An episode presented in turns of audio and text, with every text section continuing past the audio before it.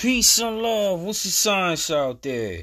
This segment is called Regenerative Teeth.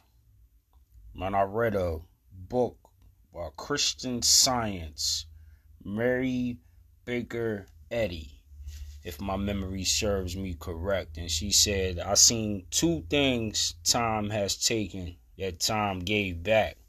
One was eyesight, but the other one was teeth. I guess she's seen in her day and age somebody regenerate their own teeth. But lo and behold, in this modern day age, we have the science that can actually regenerate your own teeth through skin cell or stem cell. You could put in your own uh, stem cells or skin cells and regenerate your own teeth.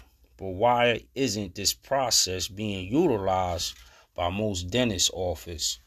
And you have uh, so many different ways they try to operate on your teeth inside the dentist's office. But I thought the most classiest way would be just to get your own teeth back intact.